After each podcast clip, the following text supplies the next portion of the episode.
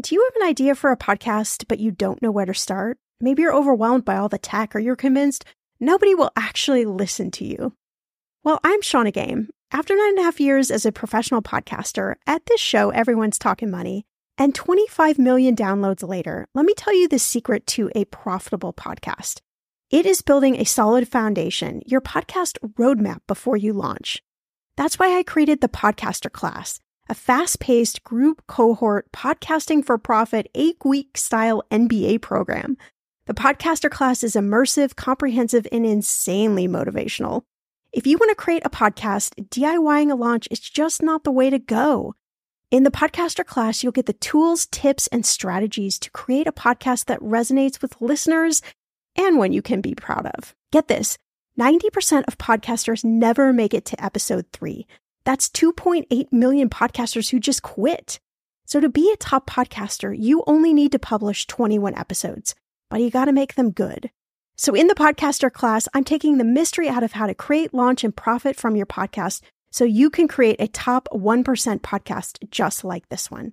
The May cohort is now open for enrollment. Classes start May 22nd. There are only 15 spots open. You are going to learn podcasting with me and 14 other amazing people. You can learn all the details at thepodcasterclass.com. Use code podcast when you sign up for $100 off. That's thepodcasterclass.com. I'm going to be real with you. Identity theft is on the rise, and you do not want to wake up one morning and discover that your bank account has been emptied, or you're overdue on credit cards you never even applied for. We talk about this often on the podcast, but you don't realize how much of your information is available to scammers on the internet and how susceptible you and your family are to identity theft and fraud. I know it's scary, but now you can get your data removed with Delete Me. That's why I personally choose Delete Me. Delete Me is a subscription service that removes your personal information from the largest people search databases on the web, and in the process helps prevent potential ID theft, doxing, and phishing scams. I just started using Delete Me and I got my regular personalized privacy report. I was shocked what they found and removed. It was pages of information about me that I did not want online. Here's how it works you sign up and provide Delete Me with exactly what information you want deleted, and their experts take it from there. I cannot tell you how relieved I felt to have Delete Me. And you know, it's also a great service for your parents or grandparents to help protect them from identity theft. Delete Me is not just a one time service. Delete Me is always working for you, constantly monitoring and removing the personal information you do not want on the internet. Take control of your data and keep your private life private by signing up for Delete Me, now at a special price for my listeners. Today, get 20% off your Delete Me plan when you go to joindeleteme.com slash ETM and use promo code ETM at checkout. The only way you get 20% off is to go to joindeleteme.com slash ETM and enter code ETM at checkout. J O I N D E L E T E M E dot com slash ETM. Go to joindeleteme.com slash ETM and use code ETM for 20% off.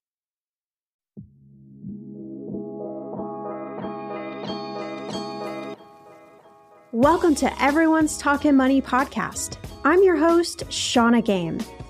There's no judgment, no dumb questions, just smart conversations about you and your money. So come on in and grab a seat. Everyone is welcome here. Today's episode The Truth About Sneaky Bank and Credit Card Fees with Paul Kasserwani and how these sneaky fees might be impacting your financial freedom.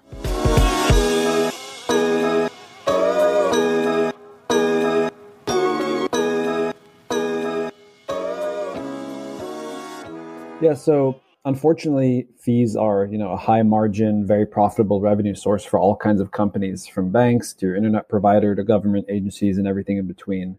So as a consumer, this once again, this is going to be the, I'm going to sound like a broken record today, but it goes back to the fundamentals, which is you can't do anything about a fee that you don't know about. So step number one is really staying on top of your transactions and monitor, monitoring them closely.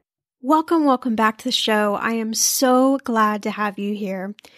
Since we're friends, I'm just going to shoot it straight to you. There are a lot of sneaky fees in bank accounts and credit cards, and honestly, a lot of other places.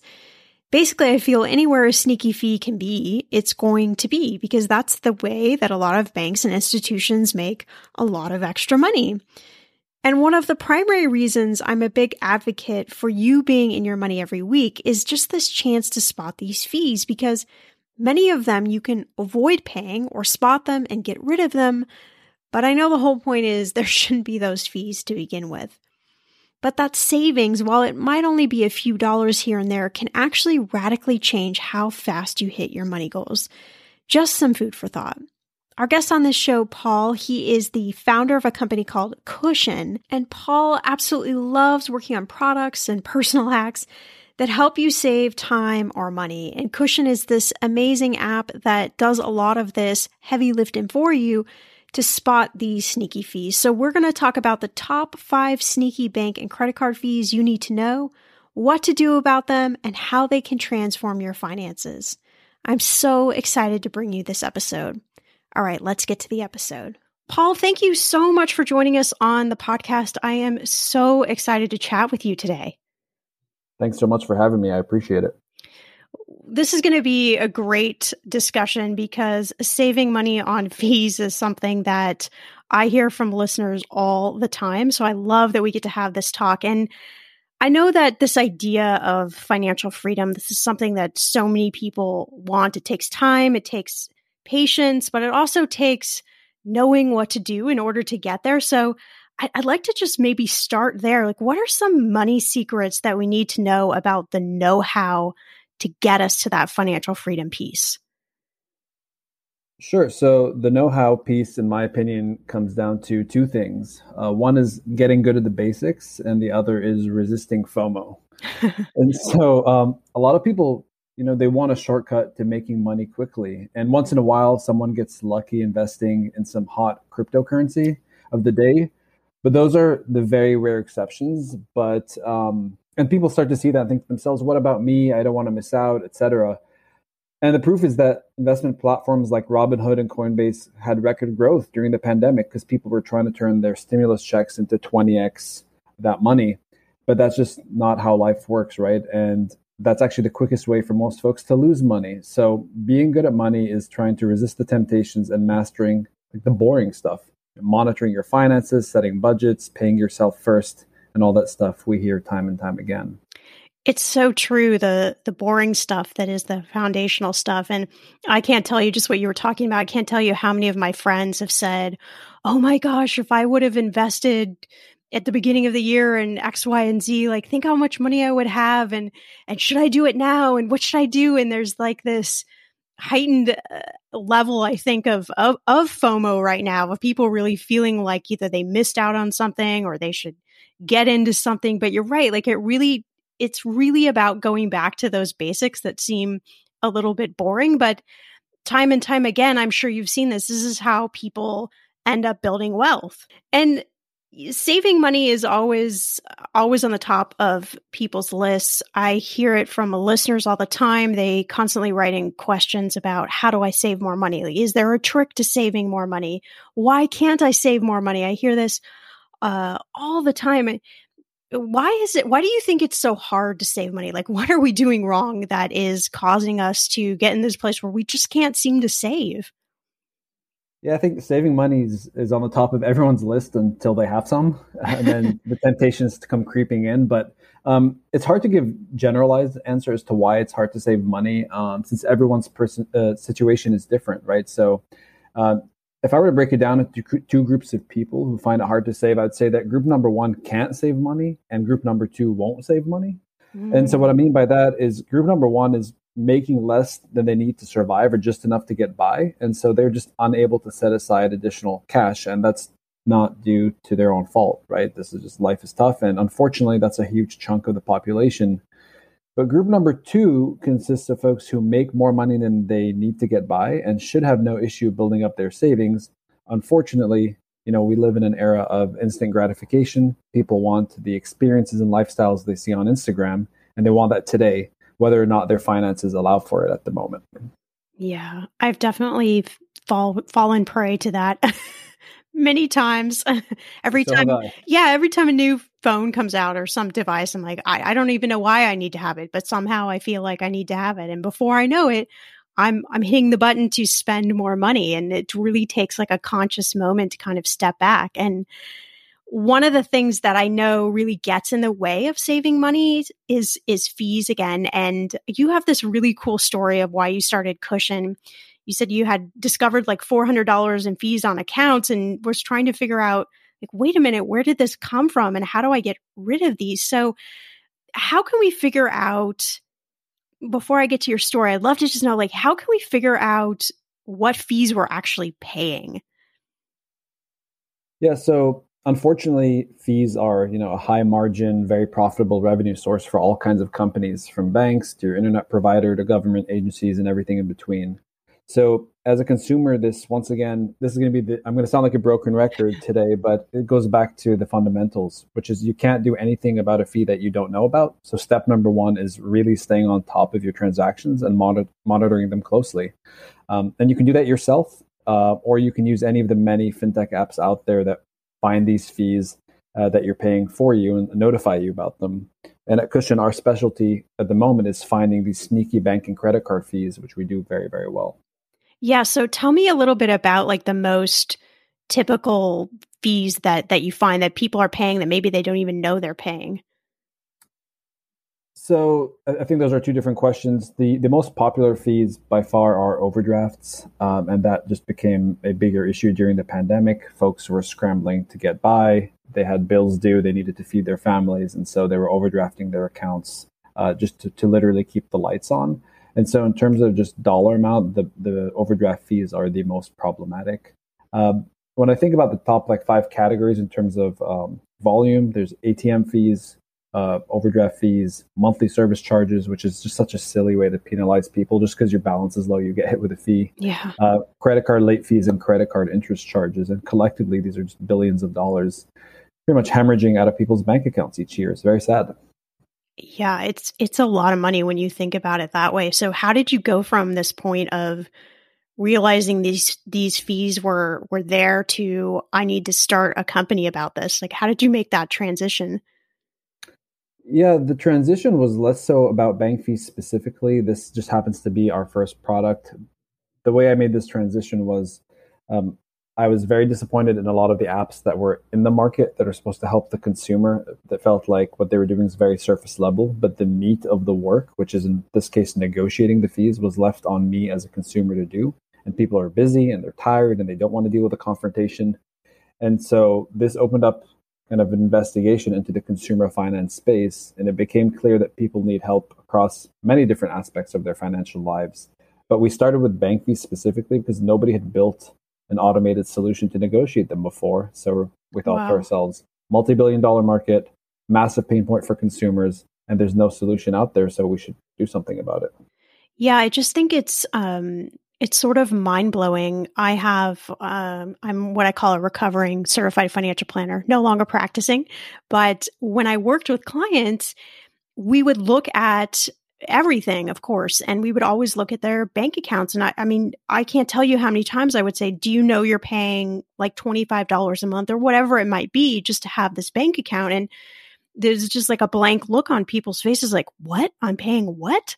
And then when you do the math, like $25 times 12 months times however many years, I mean, that's that's some real money. And that's just one category of fee. But I think most of us just end up paying for things like you're saying and i mean wouldn't you agree like we just don't even know that this is happening yeah i think a lot of it is uh, people are living their di- lives day to day rightfully so you wake up you go to work or commute to your couch i guess nowadays and um, one of the biggest value adds that we provide at cushion everyone thinks oh they do fee negotiation we've refunded people a lot of money sure but before that we actually just monitor your accounts and let you know if fees we've detected. And most people are shocked the moment they hit our dashboard because it shows you how much you spent on fees in the last year or two.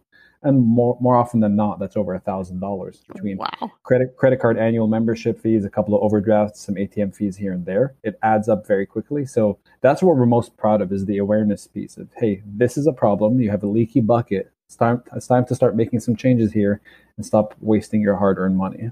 Yeah, that's, I mean, that's some, we're, we're getting into thousands of dollars. That's some serious money. And you talked about this idea of negotiation. I talk about it a lot on this show because I have successfully n- negotiated many things, uh, even things that maybe you think you couldn't negotiate. So, w- what are some examples of bills? Like, if somebody wanted to try this on their own, that they could think about negotiating? Is there things that we can negotiate and things that we can't? Uh, so, just quick uh, background on myself here. I'm Lebanese, so we negotiate everything all the time, whether it's cucumbers or an apartment, it doesn't really matter. That's just in our DNA. But I do truly believe that whether it's fees or bills, everything is negotiable. But you have to be okay with the fact that some negotiations will be fruitful and others won't. Um, so at Cushion, we specialize in bank fee negotiation, and we've successfully put over $10 million back in the pockets of our customers in the last year. And the way we do that is our machine learning understands the value each customer brings to the bank and uses that to get some money back. And that mm-hmm. same principle really applies to most bills you pay on a day to day basis your internet, your phone, your auto insurance, and even your rent. Most billers, most companies that you owe money to do not want to lose your business. They do not want to go to collections and get pennies on the dollar. So if you reinforce your value to them, ask them firmly, but you know, politely, you'd be surprised by how open a lot of these companies are to giving you some money back. When it comes to financial advice, you got to trust the source. It's why you listen to this podcast. When I'm looking to upgrade my wallet, I turn to NerdWallet. Their expert team of nerds dives into the details to help you find smarter financial products. Before NerdWallet, I was paying for vacations all wrong. I was missing out on miles I didn't even know I was leaving on the table. Now I've got a new card with more miles and more upgrades. What could future you do with more travel rewards? I don't know, maybe that fancy hotel upgrade that you have always been dreaming about. Wherever you go next, make it happen with a smarter travel credit card. Don't wait to make smart financial decisions. Compare and find smarter credit cards, savings accounts, and more today at nerdwallet.com. Nerdwallet Finance smarter. As with all cards, credit is subject to lender approval and terms apply. The weather is getting warmer. I'm so excited, and it is time to say goodbye to all those jackets and sweaters and hello to the shorts and t shirts. I wanted to update my summer workout wardrobe for the long haul without, you know, spending a fortune. Luckily, I found Quince and I am in love. Quince is your go to place from everything from premium European linen dresses, blouses, and shorts from $30, washable silk tops, timeless, 14 karat gold jewelry, and so much more. The best part of all, all Quince items are priced 50 to 80% less than similar brands. By partnering directly with top factories, Quince cuts out the cost of the middleman and passes those savings on to you. And Quince only works with factories that use safe, ethical, and responsible manufacturing practices and premium fabrics and finishes. I love that. Okay, I bought the dreamiest pair of workout leggings and a bright pink workout top to match. Honestly, ladies, I gotta tell you, these leggings you need. The price cannot be beat, and I feel like a million bucks wearing this cozy workout friendly outfit. I've worn it for like five days straight. Get warm weather ready with Quince. Go to quince.com slash ETM for free shipping on your order and 365 day returns. That's Q-U-I-N-C-E dot com slash ETM to get free shipping and 365 day returns. Quince.com slash ETM. Okay, friend, I want to know what are your money goals this year? Are you saving to buy a house or maybe a wedding? Or a dream vacation to somewhere tropical. If that's you, please, please take me with you. Or maybe you want to just grow your emergency fund because, let's be real, life is expensive. I want to make sure you reach your goals, so you need Monarch. That's why the Wall Street Journal named it the best app for growing your savings. Monarch is the top rated all in one personal finance app. It gives you a comprehensive view of all your accounts, investments, transactions, and more you can create custom budgets, track progress towards your financial goals, and collaborate with your partner. And now get an extended 30-day free trial when you go to monarchmoney.com slash ETM. Here's what I love. Monarch is the most customizable budgeting app. You can change the layout of your dashboard. You can go between light and dark mode. You can create custom budgets and notifications. You can set up all of these automatic rules for your transactions and notifications, and so much more. Monarch is obsessed with constantly improving their product. Get this. They release updates every two weeks, and they even allow customers to submit suggestions, vote on requested features, and view the product roadmap. This, my friend, is totally original. Plus, they will never sell your data to third party or show you ads. I think that's really important. After trying out Monarch for myself, I understand why it is the top rated personal finance app. And now listeners of this show get an extended 30-day free trial when you go to monarchmoney.com slash ETM. That's M-O-N-A-R-C-H-M-O-N-E-Y dot com slash ETM for your extended 30-day free trial. Everyone knows that putting money aside in savings is really important. But then what? Should you keep your savings locked in a CD for a higher rate or keep them liquid in a money market? Can your checking account help you save too? Or is it about creating the right combination? We believe real banking is a conversation. Let's talk about the savings options that are right for you. Learn more at sandyspringbank.com. Member FDIC. It's Tuesday and we've got another Ask Shannah. And this one comes from Brandon. And Brandon says, Hey, Shannah, I'm a fan of the show and I've been listening from way back in 2016. And I admit I have wanted to ask a question for a long time now, but I've been a bit shy. Which is crazy because there are like a million Brandons out there anyway, so who would know that it's actually me? But the point is, I'm here now and I'm asking the question. I'm trying to figure out something. So I got a job offer from a new company and they're willing to pay me about 20% more than my other job. Not great, but it's okay. The problem is is that their benefits are terrible as far as health insurance and they don't even offer a match on their 401k. My current company offers a nice 50% match up to 6%, so I've been able to stash away some really good money. I really like the new job offer, I mean the company, but does it make sense to walk away from good benefits just for a 20% pay increase? I know there are so many variables to this answer, but just curious what your gut reaction might be. Brandon, I'm so glad that you decided to ask the question. See, it's not that tough, right? uh, congrats on the new job, and you're right. This this kind of is a is a tough question. I'm going to give you my my gut reaction, my two cents, a couple of things to think about uh, that will hopefully point you in the right direction.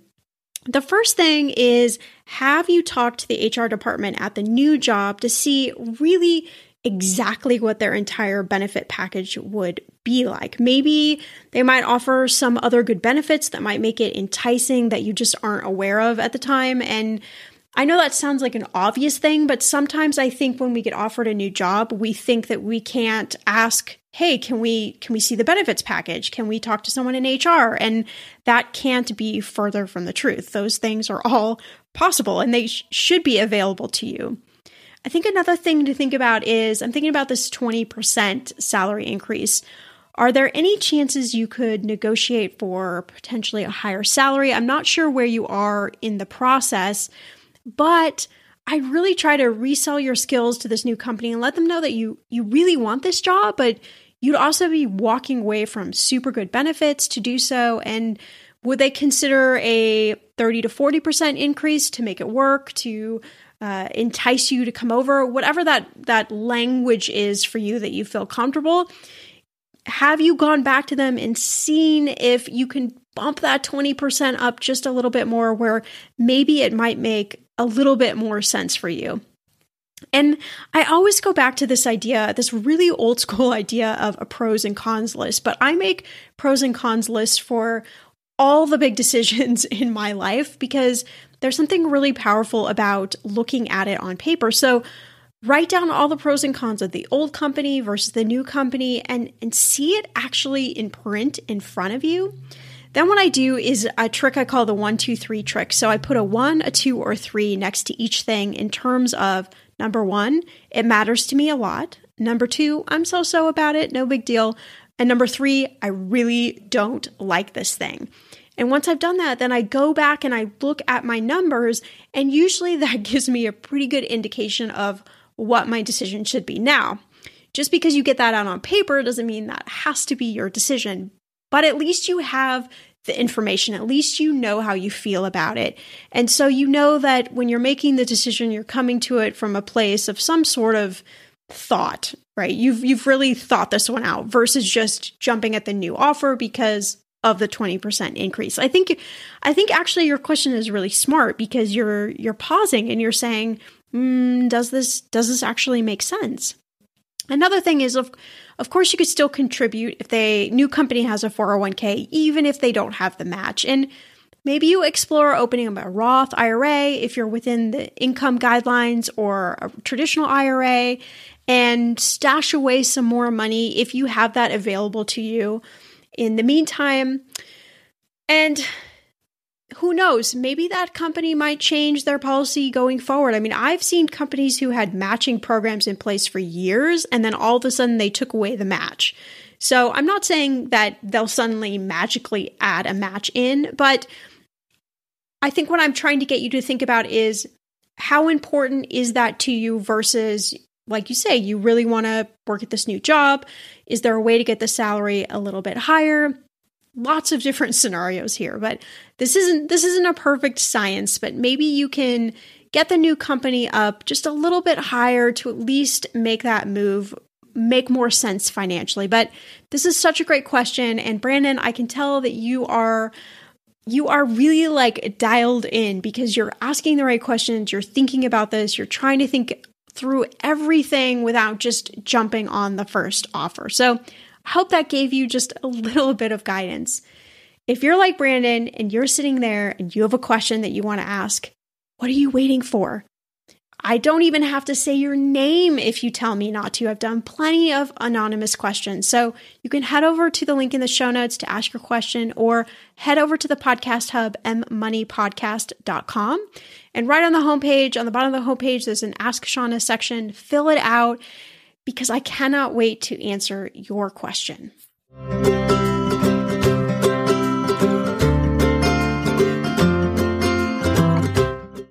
Don't go anywhere. We have got so much more to cover about negotiating these sneaky fees. Let's jump back into it. And are there things that we should say or not say when we're negotiating? Um, obviously, we want to try to be as nice as possible, but is there specific words that we're using or not using?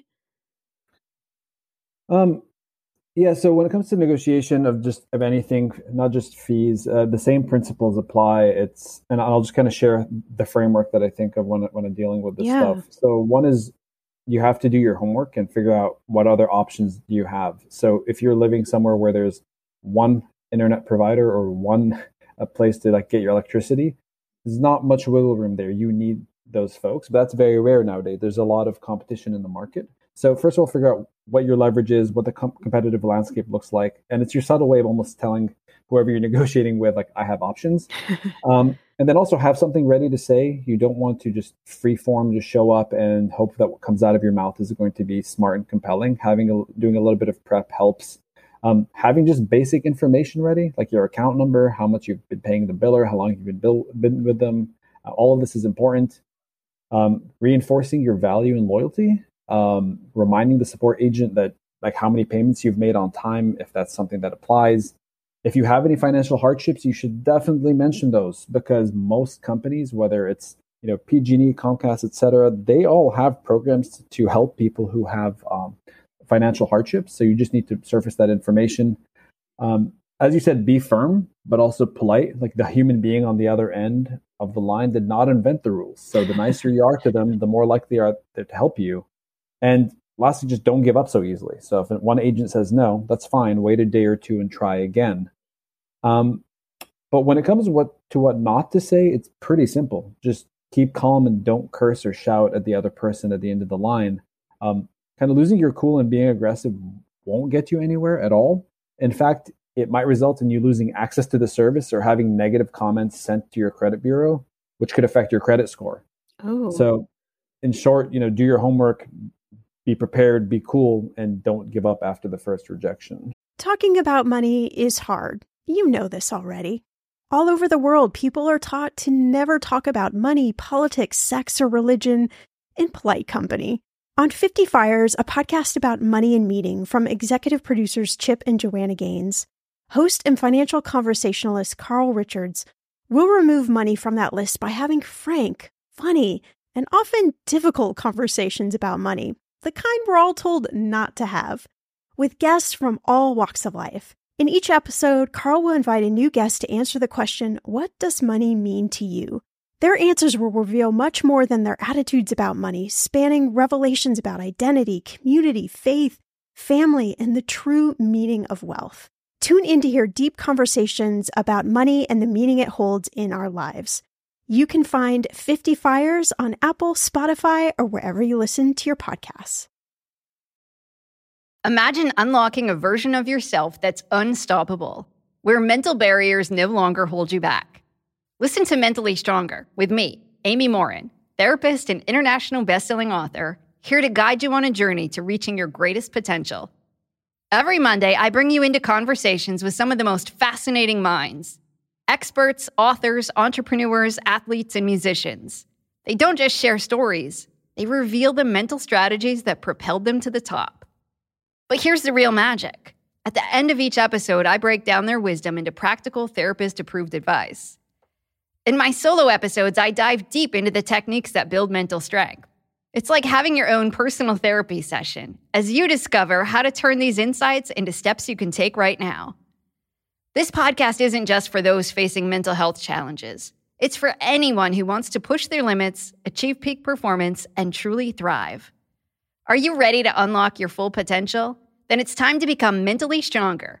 Subscribe to Mentally Stronger with therapist Amy Morin, available wherever you love to listen to podcasts. Right. And I, I love also, I mean, it starts with asking a question. Most of us don't even ask the question to negotiate. So, and asking the question, we've got a 50 50 shot in this as well. And then with, with those tips, we can probably increase our odds. And you brought up credit score and I I'm wondering if if we've maybe had some negative things in our in our financial past. Maybe we haven't paid some bills on time or maybe our credit score isn't as great as we would like it to be. Do those things put us at a disadvantage when it comes to negotiating fees?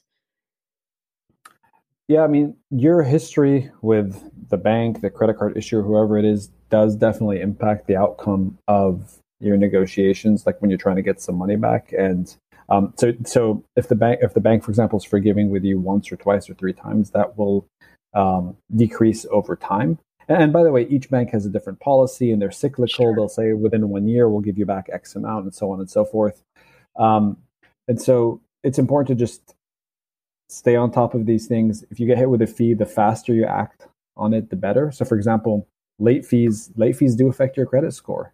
Um, so if you have a credit card bill due, even if you can't afford it, try to pay the bare minimum, even if it's like $25 on time, because the second that late fee hits, that can be reported to the credit bureau, which will impact your credit score, which can increase your interest rates if you're applying for another loan. So it's kind of like a domino effect that can go downhill really, really quickly.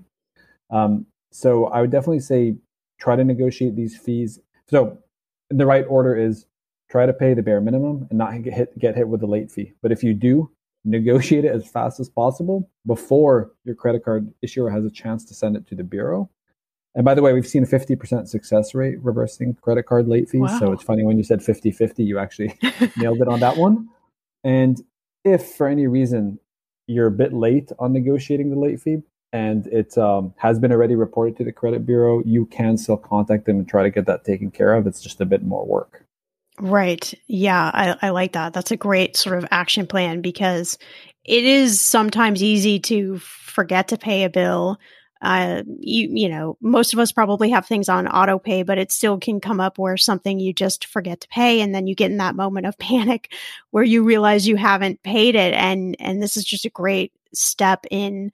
Okay, here's what you need to do to to try and get that reversed, and obviously we can do a lot of these things we can try and do on our own. But what I love about Cushion, it's really something I haven't seen out there is that you do the heavy lifting for us, which is fantastic because I think a lot of people have this aversion to even the word negotiation. There's just this, you picture some like slimy sales guy.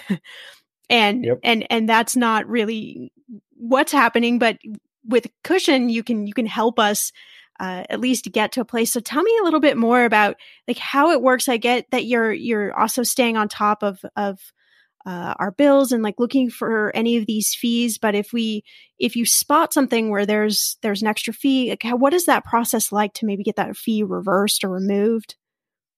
Sure. So first, let me just cover what we do and then kind of how we do it. Um, so our goal long term is to put financial peace of mind on autopilot for consumers because, as you mentioned, people are busy.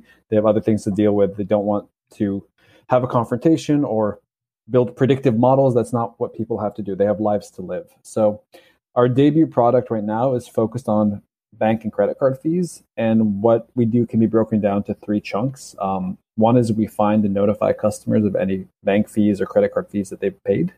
Um, so that's the awareness piece.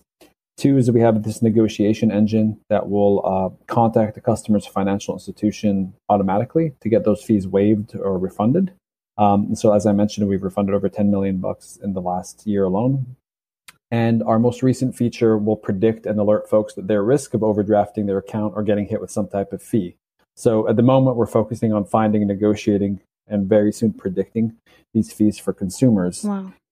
And the process of negotiating is far more complicated than it sounds, but just to simplify it, one is finding these fees is so much more complicated and, and tedious than it sounds just because you think of the word overdraft or maybe non-sufficient funds but something like CP item, CP item is actually an overdraft. It's a cousin of an overdraft. It's a courtesy pay fee, and a credit union somewhere, you know, in Nebraska mm. might call their overdraft CP item. And so you might see that. Yeah, it's very sneaky. So we have a very intense detection layer uh, that finds these fees, all built on machine learning. Then we have a bunch of machine learning models to figure out what's negotiable, when to reach out to the bank, what to say to the bank. And then we have our systems that will reach out to the banks via traditional mail, uh, uh, secure email exchanges, and so on. And then other models that will read these emails programmatically. And it's taken us years and years to build the infrastructure, the data, and the models to do this so that you can just sign up and then get on with your life and Cushion takes care of the rest behind the scenes. So are are banks and credit card companies are they trying themselves to find ways around the technology that you're building? I mean, is is there a like tug of war happening or are they just like okay, fine? So it's not a tug of war. At the same time, banks are not going to welcome this with open arms just because, like I mentioned earlier, uh, fees are a wonderful high margin revenue source for a lot of companies and, and banks specifically. Um, with that being said, banks are also traditional banks are, are battling it out with neobanks who, that are low fee, no fee by design. Right. So even though they might not love that our technology is doing the work for the consumer, we're actually helping them retain a lot of these customers. Because we'll ask somebody, hey, how do you feel about Bank X? Like, oh, I hate them. I can't believe how much they've charged me. And then we will get them back a few hundred dollars. And we ask them again. They're like, you know what? They're not so bad. Maybe I should stick with them. So we are, uh, in a roundabout way, helping their retention of their customers. Yeah, I guess that that is a good way to look at it, right? Yeah. I mean, everybody loves money back. So suddenly you give someone money back, it's like, well, yeah, I love the company. They're fantastic. Yep. Correct. and uh fintech, I mean, in particular, I mean, even if we just look back the last like five years, how things have changed, how we can do money differently in so many different ways that than we weren't able to do before. It just it really is um it's really inspiring and I, am curious your thought because you're in this all day long. What do you think the future is for fintech and like how it's going to be able to help us as customers and help us do money better and, and maybe hopefully grow wealth? Yeah, this is it's really really difficult to predict the future of fintech and money for that matter because everything's evolving so quickly.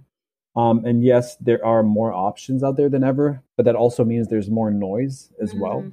So the intense competition in the consumer finance and banking space is resulting in more innovation, better app experiences, new products to help people manage their money. But it's still on the consumer to vet these services and use the handful that are actually right for them. Um, so unfortunately, like the most amazing apps and products can wreak havoc if they're used by the wrong people. And the example I go back to is investing. uh, it's easier than ever to just start investing with just a few dollars. But if you don't have a savings account, if you don't have a nest egg, and then you start taking money and automatically investing it into something that will hopefully be the next, you know, breakaway uh, cryptocurrency, that's just not responsible. So no matter what innovation comes out, the consumer needs to stop and say, all right, what problem is this app or product going to solve in my life? Is this right for me? If this goes sideways, uh, how much do I risk to lose before you know just jumping in and getting excited? So a lot of this has to go back to folks like you and I, and really vetting vetting these apps before we start connecting all of our financial institutions to them. That makes sense. Yeah. So because you're in this world all day long, I mean, has this changed how you think and deal with your own money? Um, I have for, once again. So for me, coming coming from company country like Lebanon, uh, that is very volatile, and we expect things to fall apart at any moment. I have a lot of the, the foundational stuff ingrained in my head because where I grew up, it's you expect you, you expect everything to fall apart, mm. and you could lose ev- everything in an instant. So if you just grow up with that mindset, right, you're yeah. very careful. You put money aside. So when something like the pandemic hits, um, you're kind of ready for it. Um, so not a whole lot has changed on my end. Still a broke uh, founder trying to help consumers save money. I feel your pain, Paul. I understand. well, this has been this has been so insightful. I, I love to end every episode with an actionable money tip, idea, strategy, tool, something that that we need to know about. So what's something that you want the Millennial Money listeners to walk away with after our conversation? So I mentioned earlier that this whole situation with Instagram and instant gratification and people just wanting to live that champagne lifestyle today. But the, the main thing that I go back to is making money is hard, but holding on to money is a lot harder. And when you log into your bank account and start to see some money coming in, all kinds of t- temptations will creep up. And before you know it, you spent a bunch of that money. So my philosophy here is not rocket science at all. It's out of sight, out of mind. So I send a small percentage of each paycheck that I earn into a savings account at a different bank that I rarely log into. And so when I'm logging into my primary bank, I see my checking account. That's where I'm paying my rent, paying my bills, and forgetting that the other money exists. And this strategy is very boring, as I mentioned before, but it's incredibly effective because you passively build up a savings account and it doesn't feel like, oh, I'm depriving myself. It's just automatically getting routed there the second you get paid. So, after this episode, I did a little investigation myself and found over a $100 in silly fees that I actually never saw before. and this is shocking because I am in my money all the time. So I'm just saying an app that does this for you is pretty cool in my book.